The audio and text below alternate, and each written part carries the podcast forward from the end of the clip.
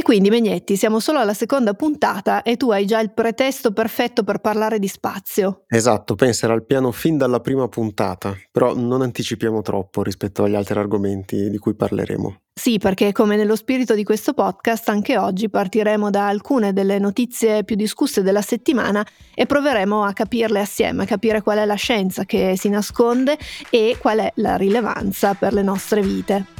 Parleremo di Alzheimer e dei farmaci per trattarlo, di salmonelle e uova di cioccolata, anche se Mautino la Pasqua è già passata da poco, di Samantha Cristoforetti, altro indizio, e della via giapponese contro l'eccesso di sale. Noi siamo Emanuele Megnetti e Beatrice Mautino e questo podcast è Ci vuole una scienza.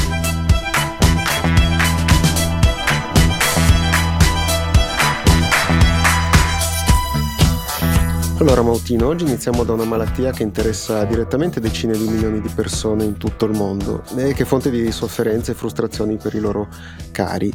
È la malattia di Alzheimer. Secondo l'Organizzazione Mondiale della Sanità, eh, il 60% circa dei casi di demenza è proprio dovuta alla malattia di Alzheimer, che di solito si manifesta a partire dai 65 anni chi ne soffre, lo sa bene le famiglie e gli amici di chi hanno conoscenti che hanno questo problema, tende a non ricordare più eventi recenti e a mantenere solo qualche memoria radicata che nel tempo però tende poi a svanire, si sente spesso disorientato e finisce anche con isolarsi, a sbalzi di umore, questo rende anche molto difficile poi trattare queste persone sia per il personale sanitario ma poi per i cari che vivono anche la frustrazione di non essere più riconosciuti. Le cause dell'Alzheimer non sono ancora completamente note e i trattamenti disponibili finora purtroppo non offrono grandi benefici. Le aziende farmaceutiche ovviamente investono ogni anno centinaia di milioni di euro per sviluppare e testare nuove molecole contro questa malattia proprio perché i numeri che ci hai raccontato tu eh, sono, sono numeri importanti. Il primo che riesce a produrre un farmaco efficace ha davanti a sé un enorme potenziale. Per questo alcune aziende premono molto per ottenere delle autorizzazioni nel momento in cui riscontrano i primi risultati, i primi dati incoraggianti sui loro nuovi farmaci sperimentali. È proprio questo il caso di un farmaco chiamato Aduhelm, di cui si è parlato molto un anno fa, in seguito alla sua approvazione da parte dell'autorità di controllo dei farmaci degli Stati Uniti, la Food and Drug Administration o FDA. Il principio attivo di questo farmaco è l'aducanumab, un anticorpo monoclonale, cioè un anticorpo sviluppato in laboratorio che riconosce la beta-amiloide, cioè la proteina che causa la formazione di placche nei neuroni, rendendoli via via meno reattivi, funzionali e portando portandoli alla morte. Questa proteina è ritenuta una, se non la principale causa della malattia di Alzheimer. Ecco Mautino, e qui è importante dire che il farmaco in sé non è che consenta di curare l'Alzheimer e quindi di azzerare gli eventuali danni che ha causato la malattia, perché purtroppo quelli sono irreversibili a livello neuronale, però dà la possibilità di rallentarla sensibilmente, o almeno così dice Biogen, che è l'azienda che l'ha sviluppata, e quindi di offrire anche maggior tempo alle persone eh, che ne soffrono di eh, mantenere le loro capacità cognitive e la memoria, soprattutto eh, se la malattia viene diagnosticata precocemente. I primi test di questo farmaco però erano stati interrotti nel 2019 quando un primo gruppo di valutazione aveva concluso che la Duelm non portasse a benefici particolari nei pazienti. Il farmaco sembrava quindi inutile e destinato a finire insieme a tutta la lunga purtroppo lista di farmaci e molecole finora sviluppate contro l'Alzheimer negli ultimi vent'anni e che non hanno portato però a qualcosa di concreto contro la malattia. Biogen però aveva presentato poi nell'autunno dello stesso anno altri elementi altri dati con una nuova analisi dalla quale emergeva che invece ci potessero essere eh, un rallentamento nell'avanzare dei problemi cognitivi in alcuni individui che erano stati sottoposti alla terapia miglioramenti che però erano comunque molto bassi e molto limitati. Nell'estate del 2020 Biogen ha presentato alla FDA gli esiti dei test clinici tra le perplessità di ricercatori ed esperti e nell'autunno dello stesso anno una commissione nominata dalla FDA ha concluso che i dati forniti non erano sufficienti. Un'altra commissione di esperti è arrivata a conclusioni un po' meno nette però comunque simili, ma nel frattempo sono emersi dei conflitti di interessi tra il principale responsabile della revisione per l'FDA e Biogen. Nonostante queste premesse, a giugno dello scorso anno l'FDA ha concluso che fosse comunque opportuna l'approvazione di questo farmaco dell'Aduhelm, anche alla luce della mancanza di nuovi farmaci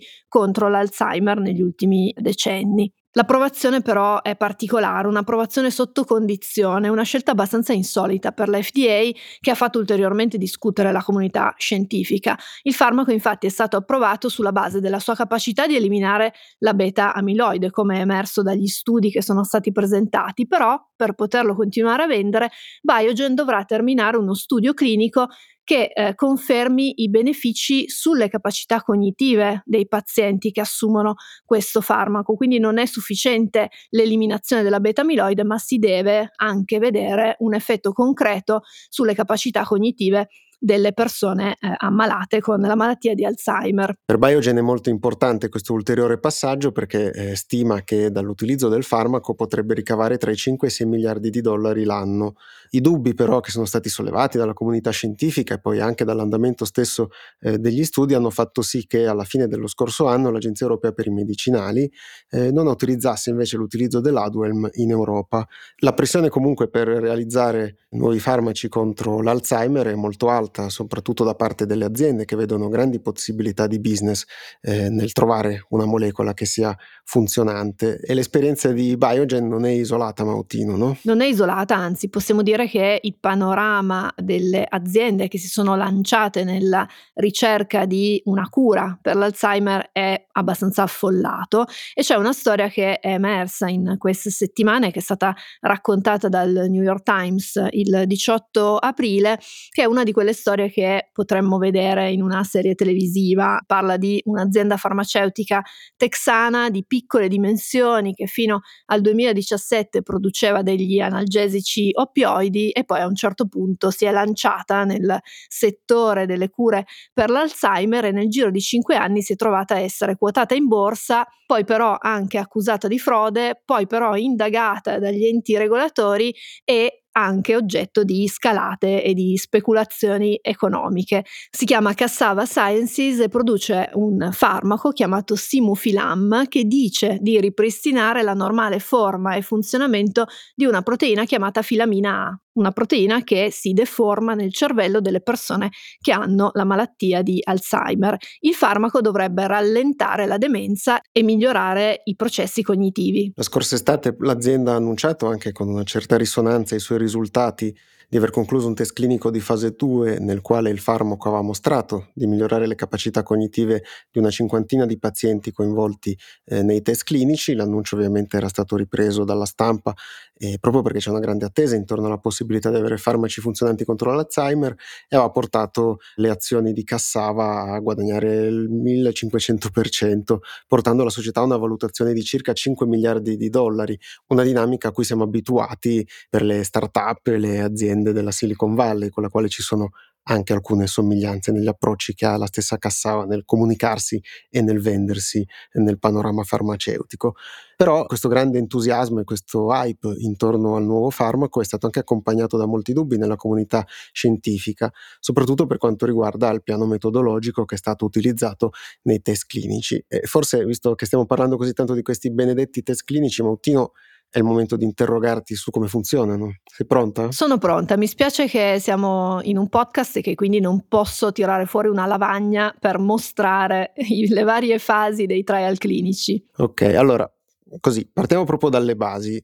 Io so che sono quattro le fasi dei test clinici. Le fasi sono quattro, si chiamano fasi cliniche perché riguardano gli esseri umani, quindi partono da dopo che sono stati effettuati tutti gli studi sulle cellule, quindi in vitro, o sugli animali, quindi in vivo. Quindi parliamo di studi che vengono fatti dopo quelli in laboratorio.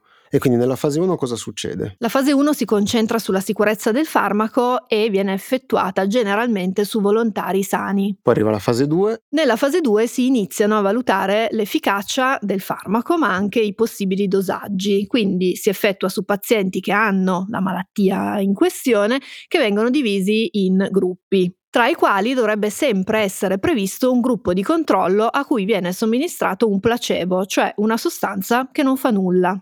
Avere un gruppo di controllo permette di confrontare i risultati ottenuti con il farmaco rispetto al non fare niente, appunto, nel caso del, del placebo. C'è però un passaggio ulteriore, caro Megnetti, perché per evitare che la somministrazione del placebo influenzi le aspettative dei partecipanti, le valutazioni dei vari parametri eh, di attività ma anche di sicurezza vengono condotte senza che il paziente sappia se sta prendendo il farmaco oppure il placebo. Questo protocollo viene chiamato protocollo cieco perché? perché è come se si bendasse il paziente. Il passo successivo è quello del doppio cieco, dove viene bendato, metaforicamente ovviamente, anche lo sperimentatore, quindi il medico, il ricercatore che si occupa di analizzare i dati. In questo modo vengono minimizzate tutte le possibili influenze sia del paziente sia nello sperimentatore che giustamente se ha prodotto il farmaco si aspetta che funzioni, vuole che funzioni. Poi nella fase 3 più o meno si ripete la stessa cosa della fase 2 ma viene aumentato sensibilmente il numero di pazienti che sono coinvolti e alla fine, anche qui in questo caso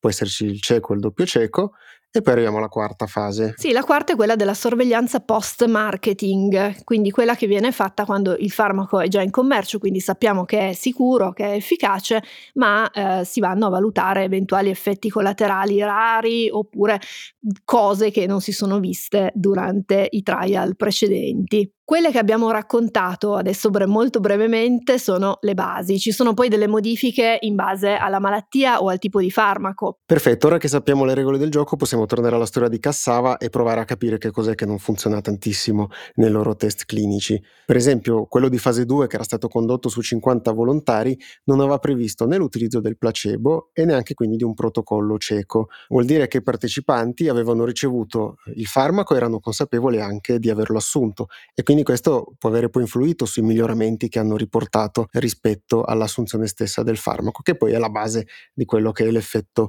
placebo. Quello che si è scoperto alla fine è che tutte le prove a sostegno dell'efficacia di questo farmaco erano state ottenute o dall'azienda oppure da un gruppo di collaboratori stretti dell'azienda. Questi sospetti hanno attivato le antenne di tutte le riviste scientifiche che avevano pubblicato gli studi di questi gruppi sono quindi partite delle indagini interne nelle varie redazioni. Il 30 marzo del 2022 la rivista PLOS, che è una delle riviste più importanti in biologia, ha ritirato ben cinque studi pubblicati dopo un'indagine che era durata cinque mesi. Però la storia non è finita qui, perché siamo di fronte probabilmente al primo caso mondiale di quello che viene chiamato short selling, cioè vendita allo scoperto, applicato alla denuncia di possibili frodi scientifiche. Due scienziati che erano abbastanza a conoscenza di questi studi e dei loro dati traballanti hanno pensato bene di fare un esposto anonimo alla FDA, denunciando gravi preoccupazioni sull'integrità e l'affidabilità dei risultati e quindi chiedendo che fosse aperta un'indagine per controllare che cosa fosse successo. La sola notizia dell'avvio dell'indagine ha fatto sì che le azioni di Cassava crollassero in borsa. E però questi due che avevano presentato l'esposto si erano premuniti eh, cercando appunto di fare un'operazione di short selling, cioè di scommettere sulla caduta delle azioni dell'azienda che loro stessi avevano provocato presentando l'esposto e rendendo pubblica questa informazione e cercando quindi di farci qualche soldo sopra. Se siete un po' confusi non siete gli unici e quindi può essere il momento di fare un rapidissimo short selling spiegato breve. Allora, leggo testualmente da un articolo del Post che, come sempre, è sul pezzo di queste cose, che la vendita allo scoperto è un'operazione speculativa in cui si scommette sul fatto che il valore di un'azione calerà. Chi ha fatto la scommessa, che viene definito short seller o scopertista, guadagna dei soldi se il valore dell'azione cala e ne perde se il valore aumenta. La cosa fondamentale è che lo short seller fa questa scommessa usando azioni ottenute in prestito, se le fa prestare senza pagarle e poi le vende a un certo prezzo. Aspetta che il loro valore crolli, come hanno fatto i nostri due scienziati, e solo a quel punto le ricompra a un prezzo ribassato. Alla fine restituisce a chi gliele aveva imprestate ottenendo un profitto profitto dalla differenza. Se tutto questo vi ricorda il finale di Una poltrona per due, non siete gli unici perché lo ricorda anche a me. Winter, Valentine. Ehi, come vi ha buttato oggi? Come hai potuto farci questo dopo tutto quello che abbiamo fatto per te?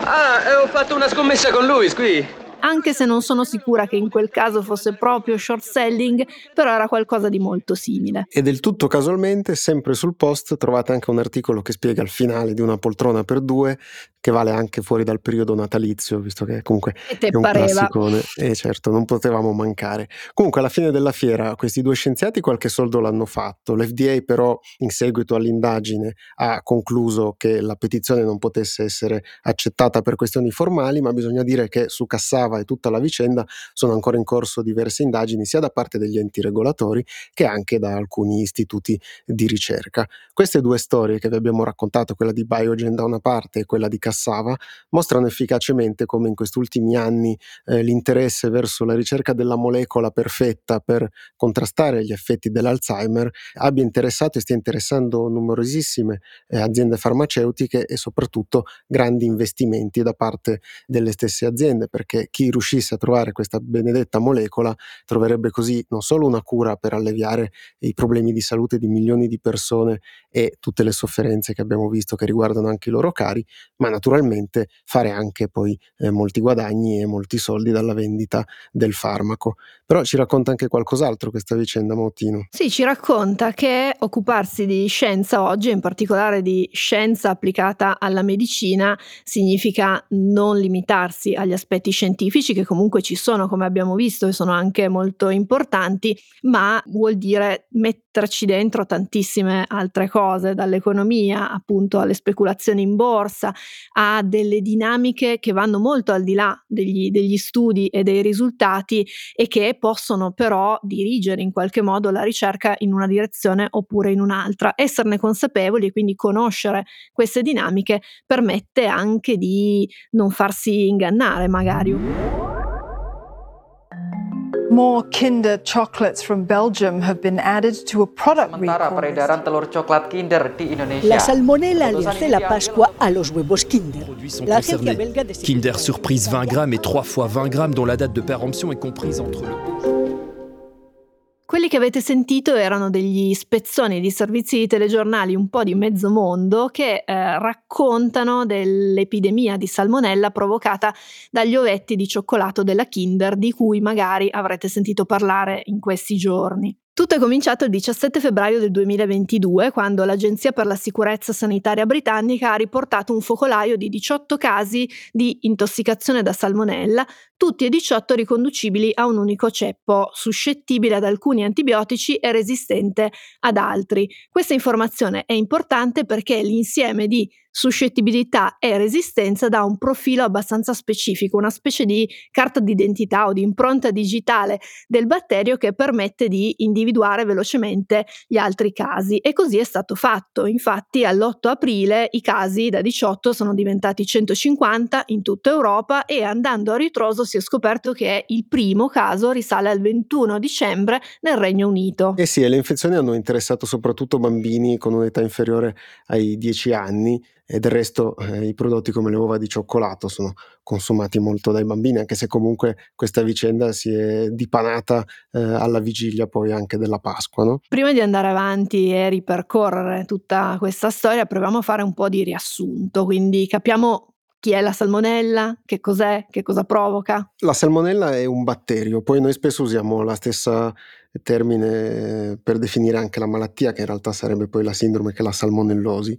Viene di solito isolato nel caso di infezioni trasmesse da alimenti, che possono essere sia di tipo sporadico, quindi eh, così eh, isolate o che riguardano numeri ristretti di persone, oppure epidemiche eh, nel caso in cui si diffondano invece maggiormente tra la popolazione. Non la conosciamo da tantissimo in realtà, fu eh, isolata per la prima volta nel 1886 in un caso di peste suina da un medico statunitense che si chiamava Daniel Elmer Solomon. Quindi non c'entrano, non c'entrano i salmoni, ma esatto. il dottor Solomon. Esatto, un secolo di di salmoni ingiustamente accusati. Comunque non c'è molto da scherzare perché la gravità dei sintomi poi della salmonella eh, varia molto a seconda della, della, forma di infezione. Nelle sue forme più lievi può dare dei disturbi gastrointestinali, quindi siano febbre, eh, mal di pancia, vomito, diarrea, però può anche evolvere in forme più gravi, soprattutto nei soggetti fragili, eh, come possono essere bambini, anziani oppure persone che hanno disfunzioni del sistema immunitario e in questi casi quindi può essere necessaria l'ospedale ospedalizzazioni, nei casi più gravi ci può anche essere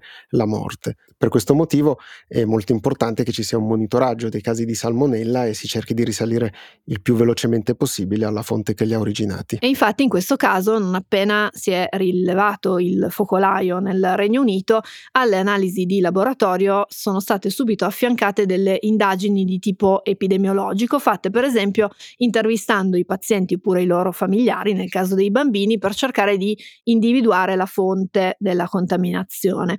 Dalle prime interviste effettuate nel Regno Unito, confermate poi man mano che aumentavano i casi in giro per l'Europa, è emerso che molti dei bambini e degli adulti che eh, si erano infettati avevano mangiato prodotti che sono stati descritti così nel report degli enti regolatori di controllo europei. Te la leggo perché è una descrizione molto molto specifica. Prodotti a base di cioccolato di marca A, perché non è stata indicata la marca nel report, principalmente uova di cioccolato al latte con un piccolo giocattolo all'interno e o piccole praline di cioccolato di forma ovale.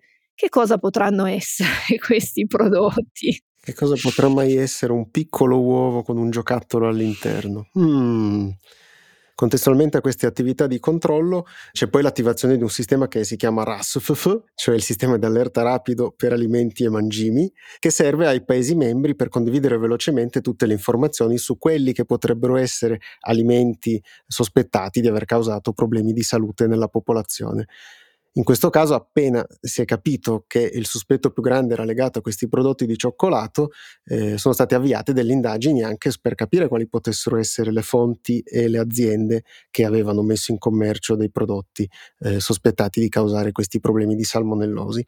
E dopo un po' si è scoperto che era la Ferrero, una delle più grandi aziende dolciarie al mondo, che ha degli stabilimenti in diversi paesi. Noi siamo abituati a pensare a quelli italiani, soprattutto tu e io che siamo piemontesi, Mautino, eh, pensiamo subito ad Alba, però in realtà ce ne sono anche in Belgio, in Francia, in Germania, in Irlanda. Si è scoperto infatti da tutte le analisi effettuate nei vari stabilimenti che in Belgio c'era stata una contaminazione da salmonella il 12 dicembre, che era stata individuata in uno dei filtri per il latticello uccello, che è un latticino che si utilizza appunto per fare gli ovetti di cioccolato. La produzione lì nello stabilimento belga è stata subito interrotta, gli ingredienti usati sono stati ovviamente buttati via, sono state fatte analisi su tutta la, la filiera, ovviamente anche una pulizia profonda e poi nel momento in cui la contaminazione sembrava sparito, è ripartito tutto e i prodotti sono stati messi in commercio. Quello che è successo però è che l'11 gennaio la salmonella è ritornata,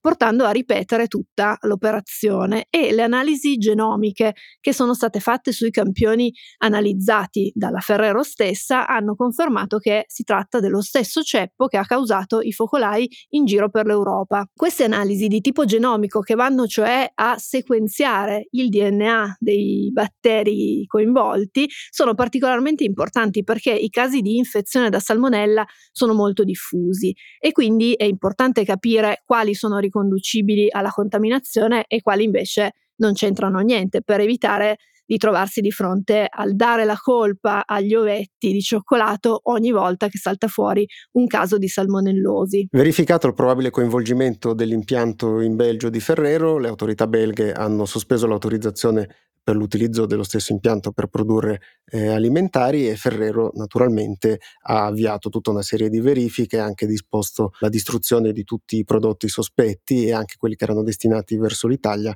sono stati ritirati eh, dal, dalla vendita. Augurandoci che siate riusciti a schivare la salmonella durante queste festività pasquali, che le vostre uova di cioccolata non vi abbiano riservato altre sorprese, Qui a Ci vuole una scienza comunque abbiamo anche un'inviata diretta sul campo della salmonella, no Mautino? Beh sì, anche se avrei preferito fare l'inviata in un'altra situazione, magari su un'altra notizia, non proprio su questa qua della salmonellosi. E eh, vabbè, però eh, così la scienza non si ferma davanti a nulla e quindi così mi è arrivata voce che tu a un certo punto con la salmonella ci hai avuto a che fare. Sì, sono sperimentale e quindi in una vacanza in Turchia una decina d'anni fa mi sono presa la salmonellosi, ma sai come l'ho presa Megnetti? Insetti? Beh, a questo punto non penso da delle uova di cioccolato. No, l'ho presa mangiando dei pomodori.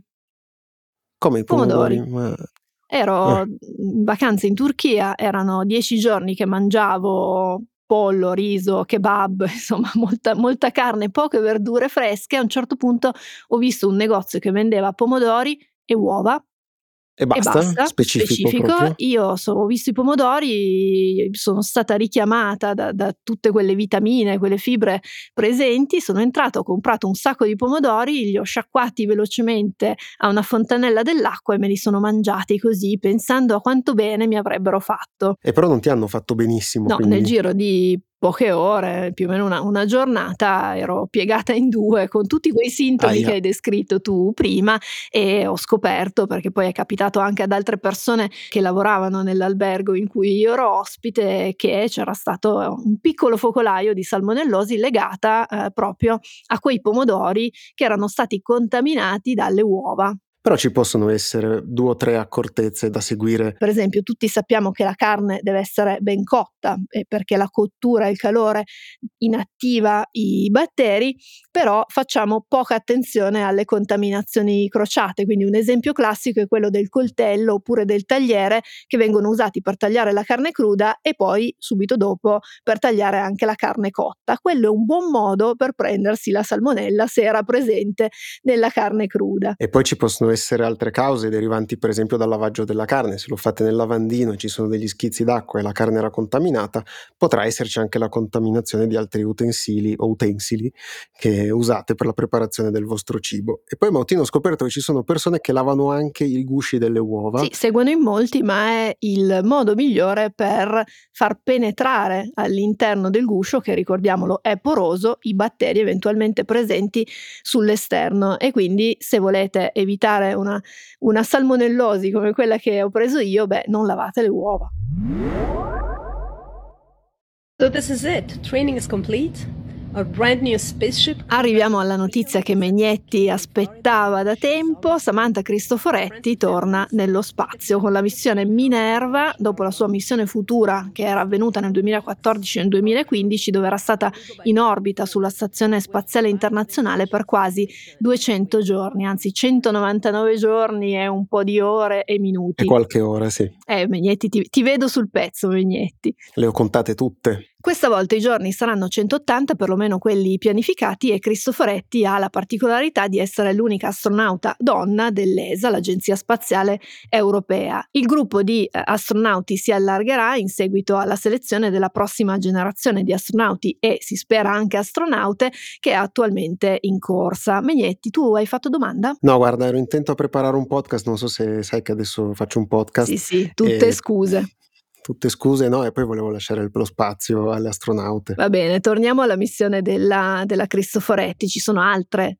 particolarità di questa specifica missione rispetto alla precedente. Per esempio, l'altra volta lei era andata su sulla Stazione Spaziale Internazionale usando la Soyuz, mentre questa volta no. Esatto, e sarà la prima volta che Samantha Cristoforetti parte dagli Stati Uniti con una capsula di trasporto di SpaceX, che è la compagnia spaziale di Elon Musk, che conosciamo anche per altre iniziative più o meno discutibili, e sarà anche la prima volta di Cristoforetti su un razzo riutilizzato, cioè che era già stato impiegato in altre circostanze per portare in orbita altri equipaggi.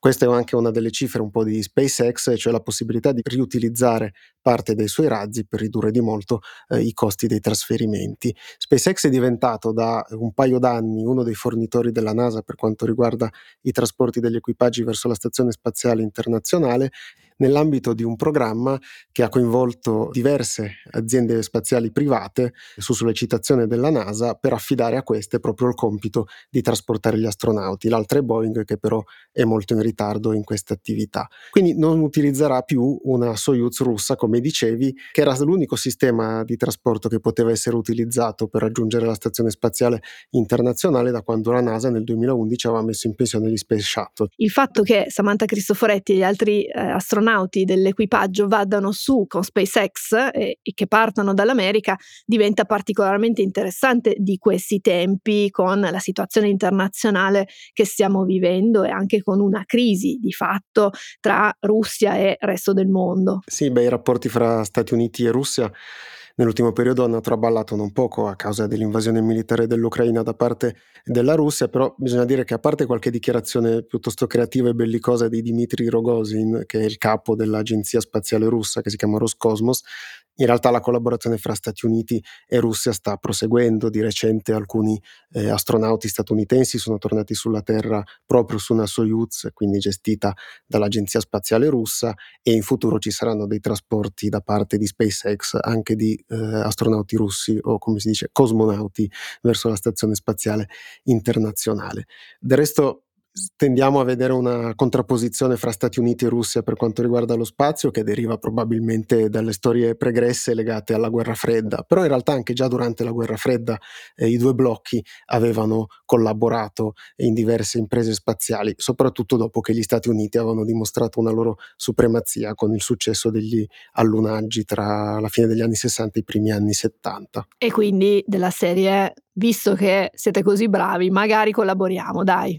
Oppure... Esatto, almeno nello spazio proviamoci, visto che non si vedono i confini dei paesi dallo spazio. Come mi sei poetico, Megnetti, oggi? Eh, lo so, ma lo spazio così ispira. Ma quindi mettiamo che ad ascoltarci ci siano anche persone come me, quindi non solo persone appassionate di spazio come te, ma anche delle, so, dei semplici cittadini che vedono spendere un sacco di soldi per appunto mandare delle persone nello spazio che magari possono essere anche affascinate dalle foto e dalle, dalle storie che vengono pubblicate da lassù, ma che poi alla fine si chiedono ma tutta sta cosa, ma a che cosa serve? Cioè perché li mandiamo là nella stazione spaziale internazionale? A parte per far felice Megnetti, insomma qual è il senso? Che comunque eh, sarebbe già un grandissimo obiettivo raggiunto. Però al di là della mia felicità, che è sempre auspicabile, e di quella di tutti gli altri appassionati di spazio, e raggiungere lo spazio significa, vabbè, prima di tutto porsi una frontiera da superare, come poteva essere eh, esplorare il globo quando ancora si andava coi velieri oppure si scalavano le montagne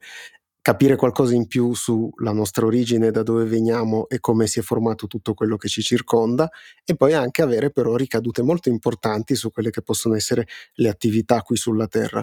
In questo senso la Stazione Spaziale Internazionale può essere considerato un gigantesco laboratorio, di sicuro il più costoso mai costruito nella storia dell'uomo, eh, sulla quale vengono svolti degli esperimenti che riguardano sia tecnologie poi da utilizzare qua sulla Terra, ma anche poi tecnologie che potranno essere utilizzate per altre esplorazioni spaziali, per esempio in vista della costruzione di una stazione orbitale intorno alla Luna, oppure un giorno per il raggiungimento di Marte. E in questo senso gli stessi astronauti, la stessa Cristoforetti, se vuoi, è parte dell'esperimento e sperimentatrice allo stesso tempo, perché eh, le agenzie spaziali svolgono e anche gli istituti di ricerca svolgono sugli astronauti delle ricerche molto importanti per capire gli effetti, per esempio, della microgravità sulla fisiologia umana e quindi quali sono tutti gli effetti sulla massa muscolare, eh, le ossa che diventano, per esempio, meno dense nel momento in cui si resta per molto tempo in parziale assenza di, eh, di peso.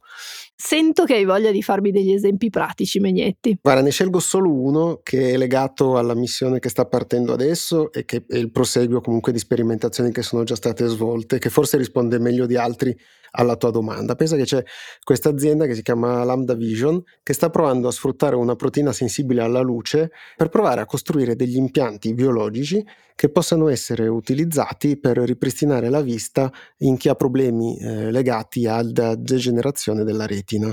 È uno studio molto all'avanguardia e tu dirai perché cavolo questi fanno lo studio nello spazio e non sulla Terra? Beh, perché proprio in condizioni di microgravità, quindi in questa costante sensazione di caduta che si ha quando si è sulla stazione spaziale, in queste condizioni si possono effettuare delle, delle stampe di queste proteine con dei sistemi molto più precisi rispetto a quelli che si possono usare sulla Terra, proprio perché non c'è lo stesso influsso della gravità che, che, che viviamo qua, tutti quanti coi piedi belli saldi al suolo. Eh, e quindi questa potrebbe essere una grande opportunità e ci sono diverse altre ricerche, altri studi dedicati proprio allo sfruttamento della microgravità per produrre nuovi materiali che un giorno potrebbero essere utilizzati sulla Terra. Se vuoi così un ultimo guizzo che al momento può sembrare fantascientifico, ma potrebbe essere uno degli sviluppi più pratici dell'industria aerospaziale, è proprio quella di costruire piccole fabbriche orbitali che possano poi provvedere alla costruzione di questi materiali che sarebbero impossibili da realizzare qua sulla Terra. Sarebbe un sogno per Megnetti poter visitare. Fare, fare l'operaio in una di queste fabbriche orbitali. Mautino, è arrivato il momento di chiudere la puntata e quindi ci vuole una notizia importante almeno come quella della scorsa settimana e ringraziamo anche tutti gli appassionati di papere che ci hanno scritto e questa volta ci spostiamo in Giappone dove sono uscite delle nuove avveniristiche bacchette. この中にはコンピューターが入っていますそのコンピューターが sei sicuro che dobbiamo darla noi questa notizia? Non è nella scaletta di Bordone? No, non è un episodio crossover, però noi ce ne occuperemo in maniera molto concisa. Matteo sicuramente ci tornerà sopra con molti più dettagli, informazioni e frasi in giapponese che noi non sapremo pronunciare. La diamo brevemente, su tutti i giornali internazionali, sui siti delle agenzie è uscita la notizia che un ricercatore giapponese dell'Università di Tokyo, insieme a un'azienda chiamata Kirin, che è famosa per la birra, ma ormai produce un po' di tutto, avevano inventato delle bacchette elettriche in grado di far sentire salate cose che salate non sono. Che così può sembrare una cosa da Harry Potter, però non sono bacchette magiche, ma hanno degli elettrodi. E cosa fanno questi elettrodi, Mautino? Io non ho capito. Allora, questi elettrodi in teoria dovrebbero dare una piccola scarica elettrica che dovrebbe liberare degli ioni di sodio dagli alimenti che toccano. Mm. Questi ioni di sodio, che sono uno dei due componenti del cloruro di sodio, il cosiddetto sale da cucina, dovrebbero andare a stimolare le papille gustative e quindi a illudere i nostri sensi di mangiare qualcosa di salato, anche se il sale non c'è oppure ce n'è poco. Ah, beh, questo sarebbe importante soprattutto nei paesi dove il consumo di sale è molto alto. Non è un caso che questa invenzione arrivi dal Giappone dove eh, si stima che un adulto consumi in media 10 grammi di sale al giorno, che è una cifra piuttosto alta e anche per questo il Ministero della Salute in Giappone da diverso tempo sta cercando di eh, ridurre questo apporto giornaliero di sale da parte dei giapponesi. Però devo dirti che io quando ho sentito parlare di questa cosa mi, mi è suonato un campanello in testa, sono andato un po' a cercare e mi sono ricordato che 5 anni fa, 5-6 anni fa, Un'altra ricerca aveva portato allo sviluppo di una forchetta che poteva farti sentire il gusto di salato, però sono passati quei sei anni e non si sono avute moltissime notizie, quindi evidentemente su queste storie bisogna prenderle un po' con le bacchette. Va bene. Siamo arrivati alla fine di questa seconda puntata di Ci vuole una scienza, anche oggi abbiamo parlato di diversi temi, alcuni più seri, anche drammatici, altri decisamente più leggeri e magari anche frivoli. Vi ringraziamo per i messaggi sui social e i numerosi apprezzamenti e anche per averci scritto a ci vuole una scienza chiocciolalpost.it. La casella di posta è sempre aperta e aspetto i vostri consigli e suggerimenti anche su argomenti che vorreste sentire nelle prossime puntate del podcast. Vi ricordiamo che Ci vuole una scienza esiste ed è accessibile a tutti grazie alle persone che si abbonano al post. Noi ci sentiamo venerdì prossimo, come sempre sull'app del post e su tutte le piattaforme. Io sono Emanuele Megnetti. Io sono Beatrice Mautino. Alla settimana prossima. Ciao. Ciao.